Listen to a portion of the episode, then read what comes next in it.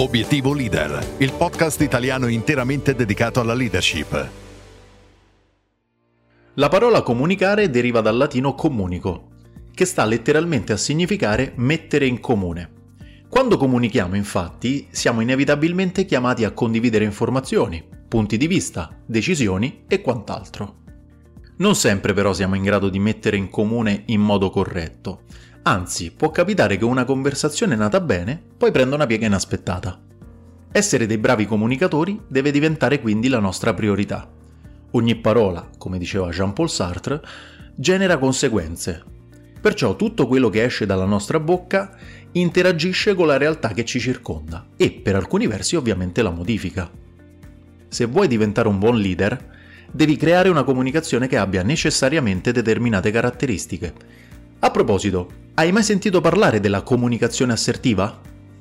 Prima di vederla insieme, ti do il benvenuto, io sono Roberto De Angelis e questo è Obiettivo Leader, il podcast italiano interamente dedicato ai temi legati alla leadership.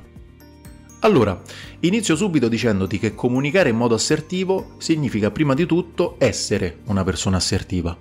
Cosa significa? Chi pratica l'assertività è una persona che possiede una forte autostima.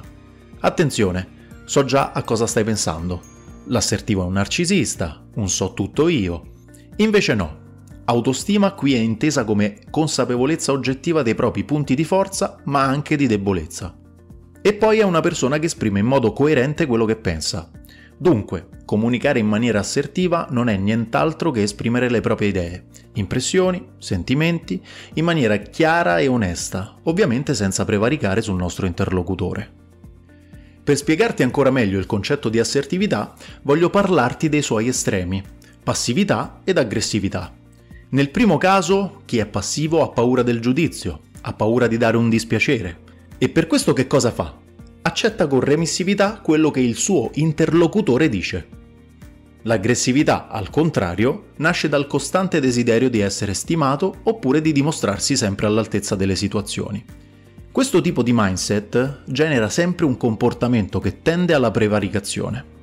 Ovviamente, come avrai ben intuito, la comunicazione aggressiva tende a distruggere le relazioni.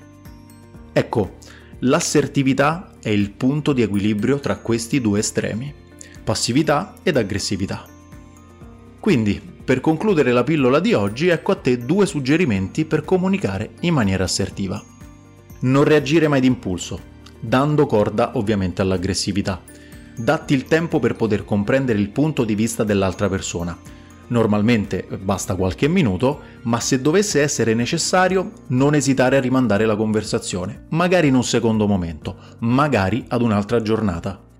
Il secondo consiglio che voglio darti riguarda l'uso del no. Se non sei d'accordo, esprimi il tuo dissenso attraverso un semplice no, appunto. Vedrai che arricchirà la conversazione piuttosto che impoverirla. L'importante è che sia sempre accompagnato da una motivazione ben argomentata. Bene, con questi due consigli ho concluso. Prima di salutarti ti ricordo che se hai un argomento che vorresti fosse trattato o approfondito durante una puntata, scrivi pure all'indirizzo podcast-obiettivoleader.it. Con questo è tutto, ti ringrazio per l'ascolto e ti do appuntamento alla prossima puntata.